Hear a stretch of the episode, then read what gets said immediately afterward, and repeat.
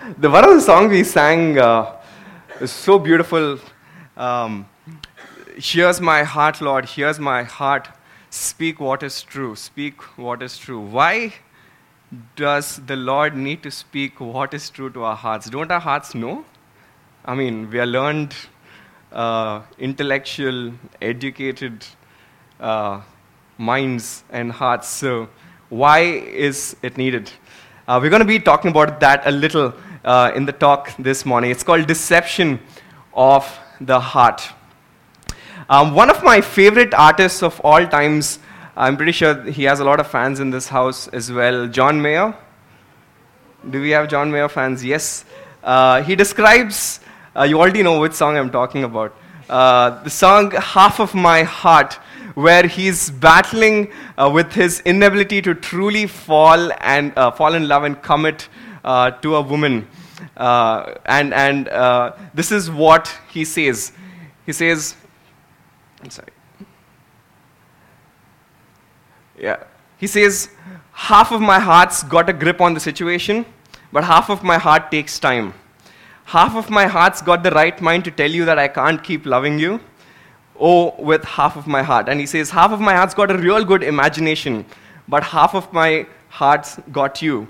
Half of my heart's got the right mind to tell you that half of my heart won't do.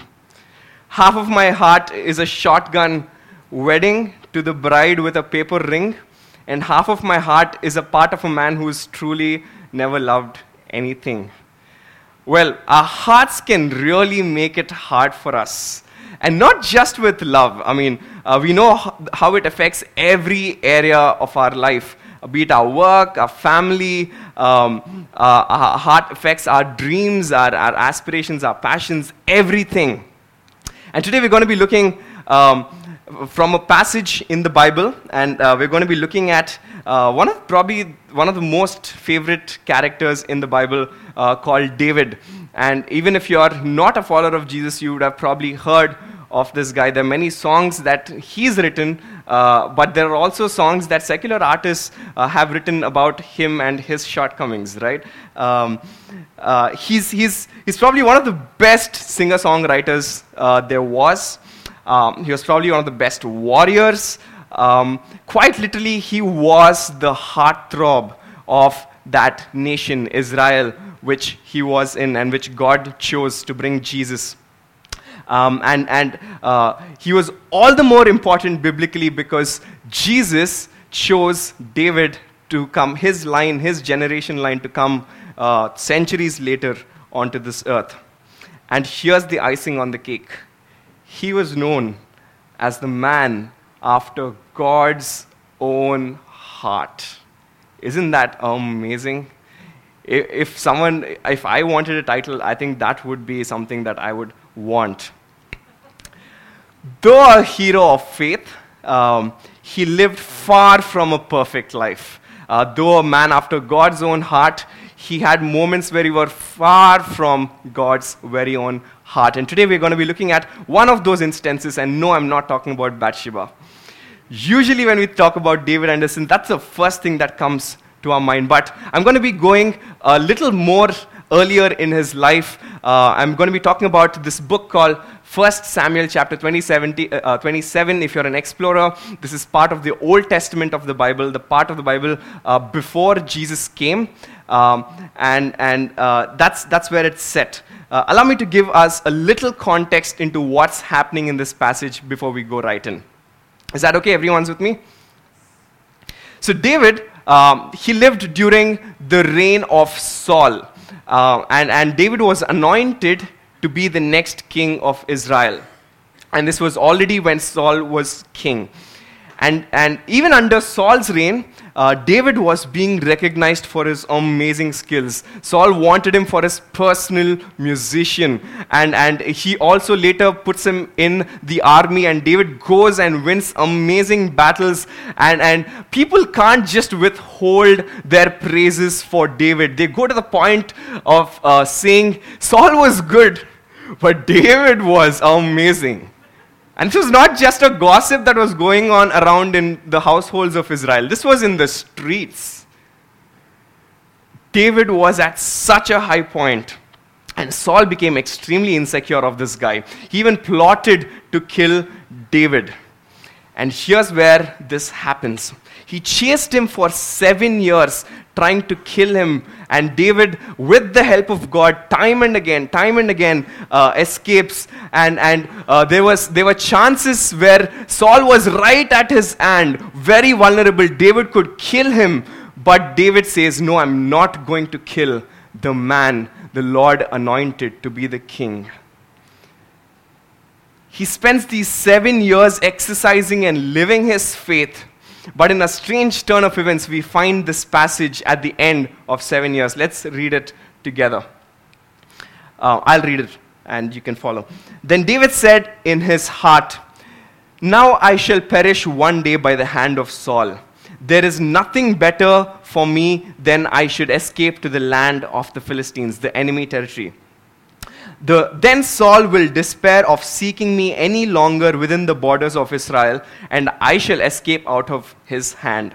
So David arose and went over, he and the 600 men who were with him, to Achish, the son of Maoch, king of Gath. If you're not able to follow the names, that's okay. And when it was told Saul uh, that David had fled to Gath, he no longer sought him. And the number of days that David lived in the country of the Philistines was over a year and four months. Now, David and his men went up and made raids against Gersh, uh, Geshurites, the Girzites, and the Amalekites, uh, for, for these were the inhabitants of the land from of old, as far as Shur to the land of Egypt. And David would strike the land and would leave neither a man or woman alive, but would take away the sheep, the oxen, the donkeys, the camels, the garments, and come back to Achish. When Achish asked, Where have you made a raid today? David would say, Against the, ne- against the Negeb of Judah, or against the Negeb of Jerahmeelites and against the Negeb of Kenites. Pardon my pronunciation. And David would leave neither man or woman alive to bring the news to Gath, thinking, lest they should tell about us and say, So David has done. Such was his custom all the while he lived in the country of the Philistines. And Achish trusted David, thinking, He has made himself an utter stench to his people Israel. Therefore, he, will, he shall always be my servant. Allow me to pray. Jesus, this morning, uh, thank you for speaking to us so, uh, so tangibly during the time of worship. Um, thank you for, uh, for drawing our hearts towards you during the time of worship. And, and uh, even as we go into this time of the talk, I pray that every word that I speak uh, will hit like sharp arrows to our hearts and make a lasting effect. I pray that every word that I speak will be anointed. And, and Holy Spirit, that you would speak every word through me, and I will not speak a word uh, apart from you. Uh, we, we want to uh, worship you because you are already here. Speak to us, Lord. In your name we pray. Amen. Just a small summary. Basically, David fled from his country, went to the enemy territory, and uh, in the enemy territory, he would he and his 600 men would do secret raids on the enemies of Israel, and come back to the Philistine king and say, "Hey, we attacked Israel." So basically, he deceived them all these one year and four months. That's that's that's the uh, summary. Uh, here's the framework that we're going to be looking at this morning. The first thing we're going to be looking at the deception. Uh, the second thing we're going to be looking at is the departure. The third thing we're going to be looking at is the deliverance. Deception, departure, and the deliverance. Let's let's go straight in. Um, then David said in his heart. Now I shall perish one day by the hand of Saul. There is nothing better for me than I should escape to the land of Philistines. David, after seven years of believing in God and finding faith through his trials, he finally says in his heart, You know what? I'm actually not safe here. I'm actually not safe here. I'm rather safe in the enemy territory. And right in this previous chapter, we were looking at 27, right in 26 was the incident where Saul uh, came and he was chasing David, and, and for that night he was resting in the cave that David was hiding, and he was asleep. David finds him asleep, he and his men, and his men are like, Here's the chance. Go for it. Kill him right away. You are anyway the next king. But David says, I'm not going to lay my hand on this man. And not just that, he waits till the morning to confront him and say, Hey, why are you chasing me? I had a chance, but I didn't kill you. And here's how Saul responds right before this. He says, Then Saul said, I have sinned. Come back, David, my son, because you considered my life precious today. I will not try to harm you again. Surely I have acted like a fool and have been terribly wrong. Despite all these incidents, seven years of God showing up powerfully, David, at the end of seven years, says in his heart, I am not safe here. I am rather safe in the enemy territory. Even the heart of the man after God's own heart was deceitful.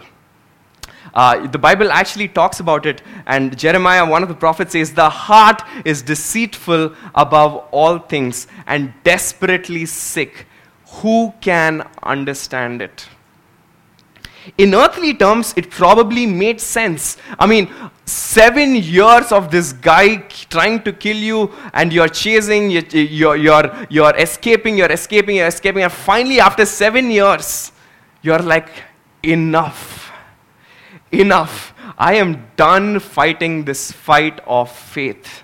I, I, am, I am tired now. It probably made sense in human terms. What is our heart saying? What is our heart saying? The thoughts of our hearts are more powerful than we think. Think about me for a minute. Think about think with me for a minute.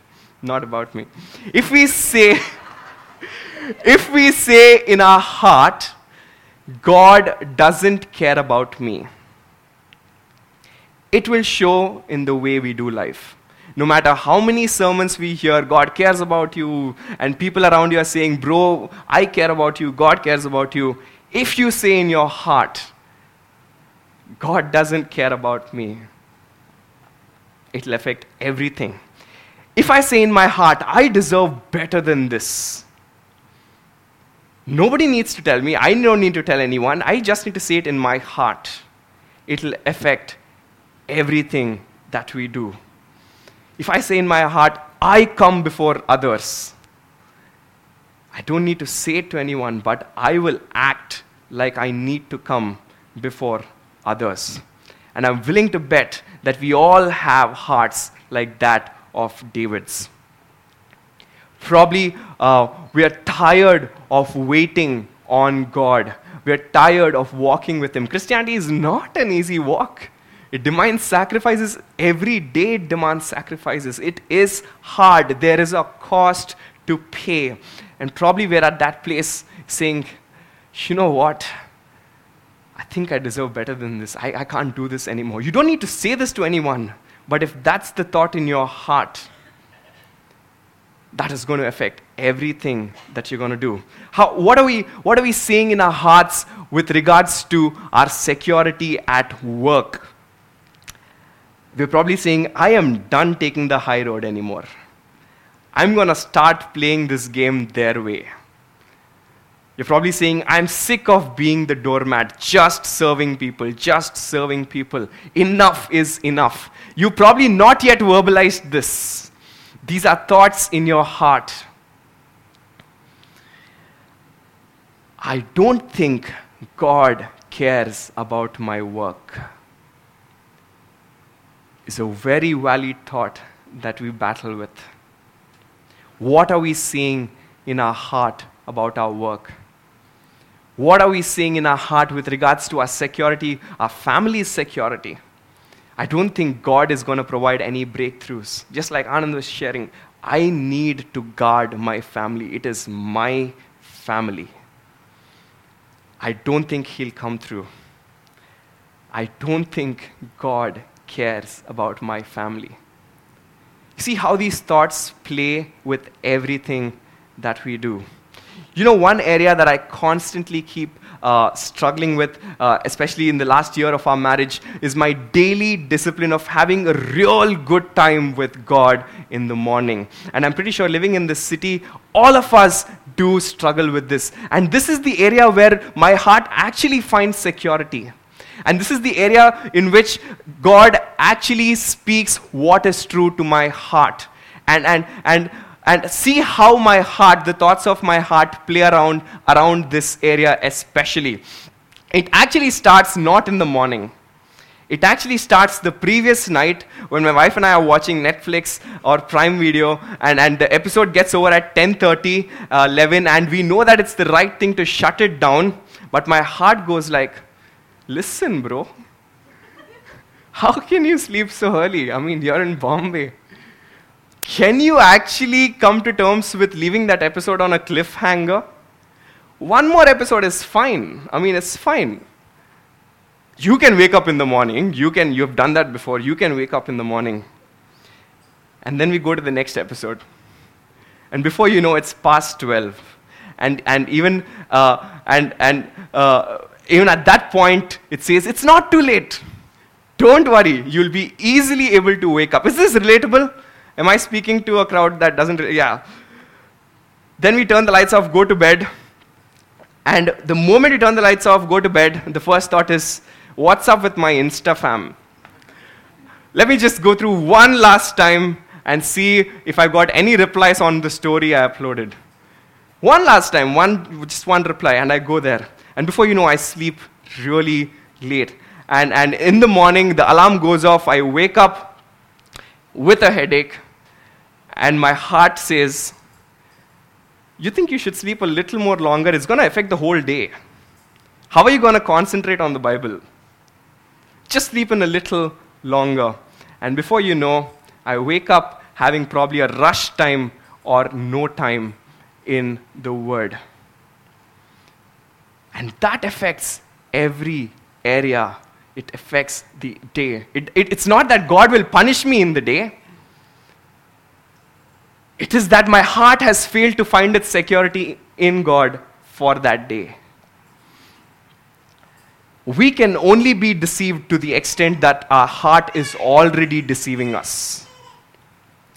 And the world is telling us lies that our heart already believes or wants to believe in. It's time we quit complaining, and, and blame shifting. Here's the thing at the root of all deception is a heart that doesn't want to trust God. And that's where David found himself. Let's see what he did right after the deception it led to the departure. And so David arose and went over, he and the 600 men who were with him, to Achish, the son of Maoch, king of Gath. And the number of days that David lived there in this Philistine country was a year and four months. David immediately flees. There was no, there was no contemplation. There was no gathering of 600 men. Hey, this is, this is the thought in my heart. What do you think? Should we pray about this? The thought, immediate decision, come on, let's go. But here's the thing David didn't just depart from Saul. The deception of the heart didn't, let, didn't just lead to the departure from the problem, but it led to the departure from God Himself. For this one year and four months of his stint in the Philistine country, the Bible doesn't record any instance of David coming to God or worshiping him. And if, if, if you need one more reason it, uh, for David not, uh, not communing with God in this time, he lived, we can look at his life of how he lived as a bandit, raiding countries, robbing them of their resources, and, and, and he would come back lying to the king that he was under and, and deceiving him. And the Bible says, this passage says, such was his custom all the while he lived in the country of Philistines. A Bible commentator called David Guzik, he, he, in his study, in his observations, he says, We have no record of any Psalms that David wrote during this time. This was not a high point in his spiritual life. He wasn't writing sweet Psalms to, unto the Lord.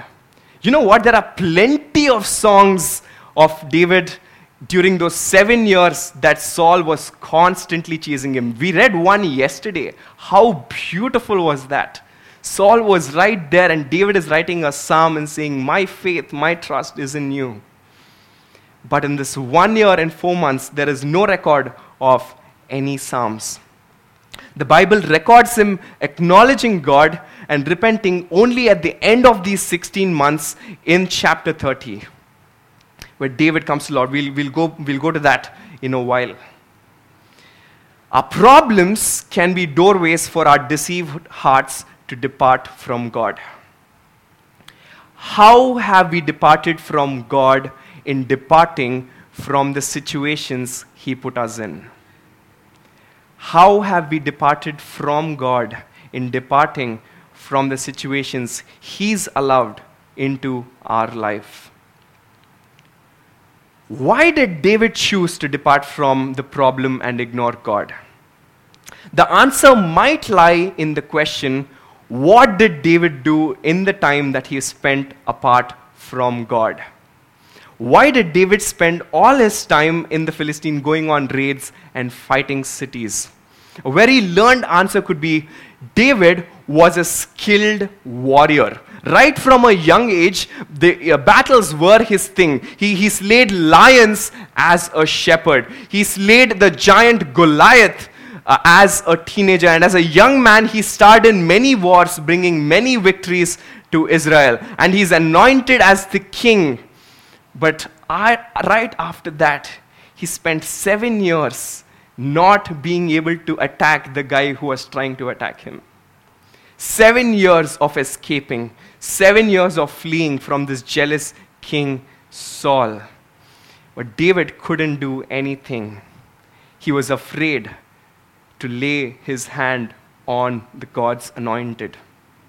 For David, obeying God meant that he would depend on God for his safety and not his skills as a warrior.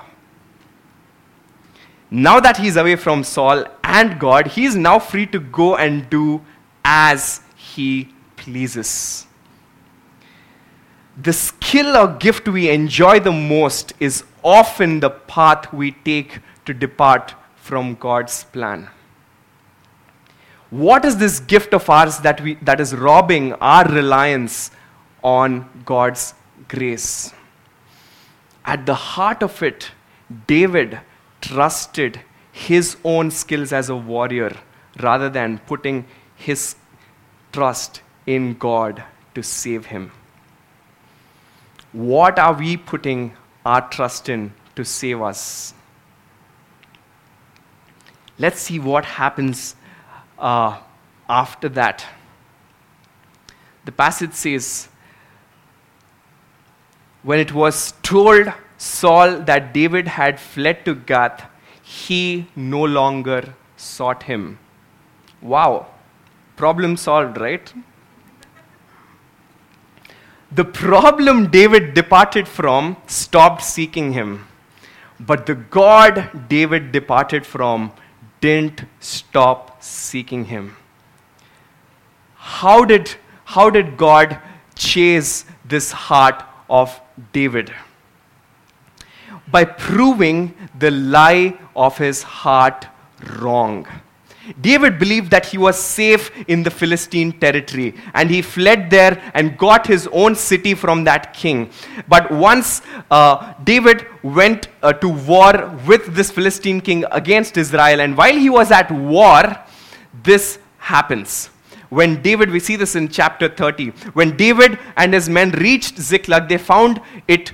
Uh, uh, right before this, what happens is the commanders of Philistines say, David, you can't come with us. This is a great chance for you to earn back Saul's favor because you're fighting against them. You will turn against us in the war. So he sent back. So when he goes back, he and his men, they found their city destroyed by fire and their wives and sons and daughters taken captive. So David and his men wept aloud until they had no strength left to weep. David's two wives had been captured Ahinoam of Jezreel and Abigail, the widow of Nabal of Carmel. David was greatly distressed because the men were talking of stoning him. Each one was bitter in their spirit because of his sons and daughters, but David found his strength in the Lord. David thought that this land in Philistines would keep him safe. That lie is proven false when in a raid their entire families were taken astray. And David felt these 600 warrior men with me will stand by me. They are my men. I am secure. But when the time came, they were ready to stone him. In fact, everything David put his trust on gave way, and David found his strength in the Lord. And what happens next is the Lord asks him to go and attack this country, Amalekites who, who attacked, and, and I will give you victory. And David goes, and, and, and uh, God saves the entire family and the 600 men's families uh, in that war. Here's the thing just like David, all of us have departed from God. We have ignored him, we have rejected him, and we have put all the trust that we need to put in God in our own strength and abilities. And irrespective of whether you're a follower of Jesus or not, you know where that is taking us today in our world. Men believing and trusting in their own abilities and sources. This, in the sight of a holy God, deserved death. But God sent Jesus, his son, to deliver us. We, we were stuck, we were dead in our own sinfulness. And a holy, and, and the only way we could be delivered, just like David was delivered, was if a holy and perfect sacrifice would go ahead of us and pay that price. So the all powerful, almighty Son of God, Jesus, chose to come down to this earth, live that perfect life of obedience and trusting in his Father that we should have lived. And at the end of it, he became the sacrifice for us.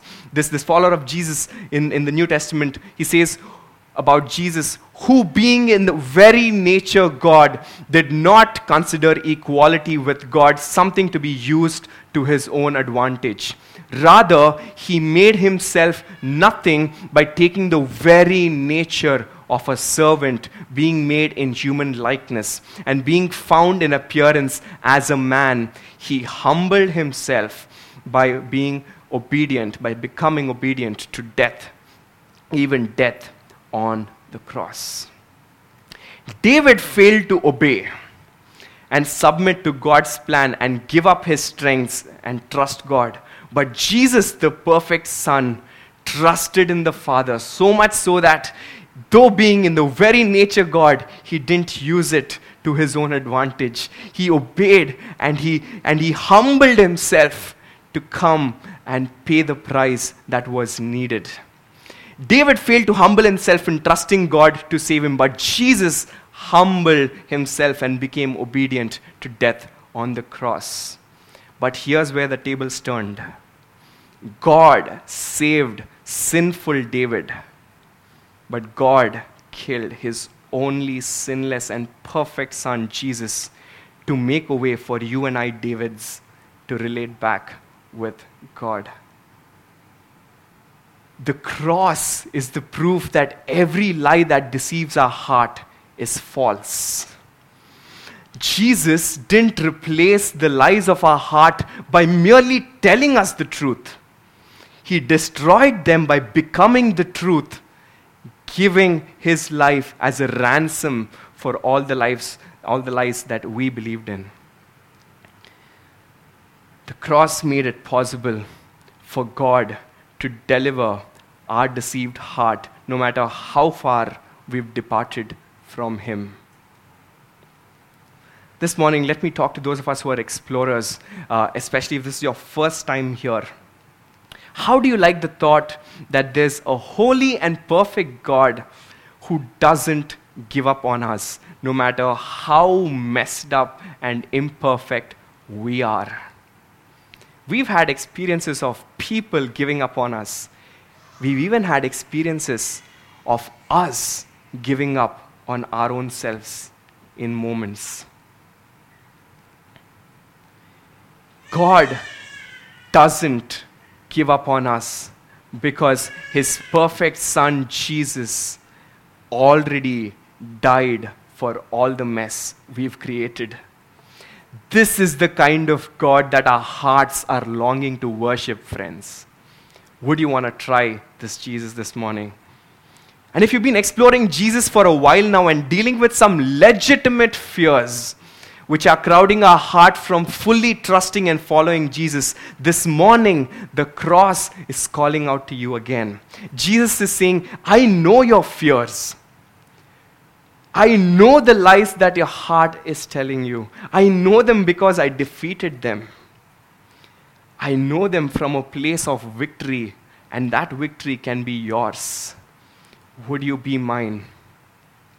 Would you take the call and tell Jesus, Here's my heart, Lord. Here's my heart. If you're followers of Jesus, how are we underestimating the power of our heart's deception. One thing that is clear from David's story is a great yesterday doesn't really assure a great today. If we've had an amazing victory of faith yesterday, it doesn't assure that it will spill over the next day and we can ride on it. We need the fresh grace of God every day. Our heart needs to hear this truth every day. And if we've been relying only on a once a week service or a once a week gap group, which are good, but if we've been relying on those, we are truly underestimating our heart's power to deceive us and put our trust in our own selves. Would you this morning want to take that step of faith and saying, I want to, to find my security in the Word of God every day. And if you want to do that and you've been struggling with it, join us, fellow strugglers. None of us have arrived, but we are willing to walk with you. Would you, would you, in the next two weeks, plan to catch up with one person and say, hey, you know what? I want to do this, but I'm struggling. Shall we do it together? Shall we do it together? I am available. If you want to do this with me, let's do this together. Our hearts really, really need to find its security in the Word, in Jesus, every day, every moment. And the call this morning is same for both the believer and the explorer. Jesus is asking for our hearts. Shall we bring it to Jesus? Shall we bring it to Jesus this morning? Allow me to pray for us.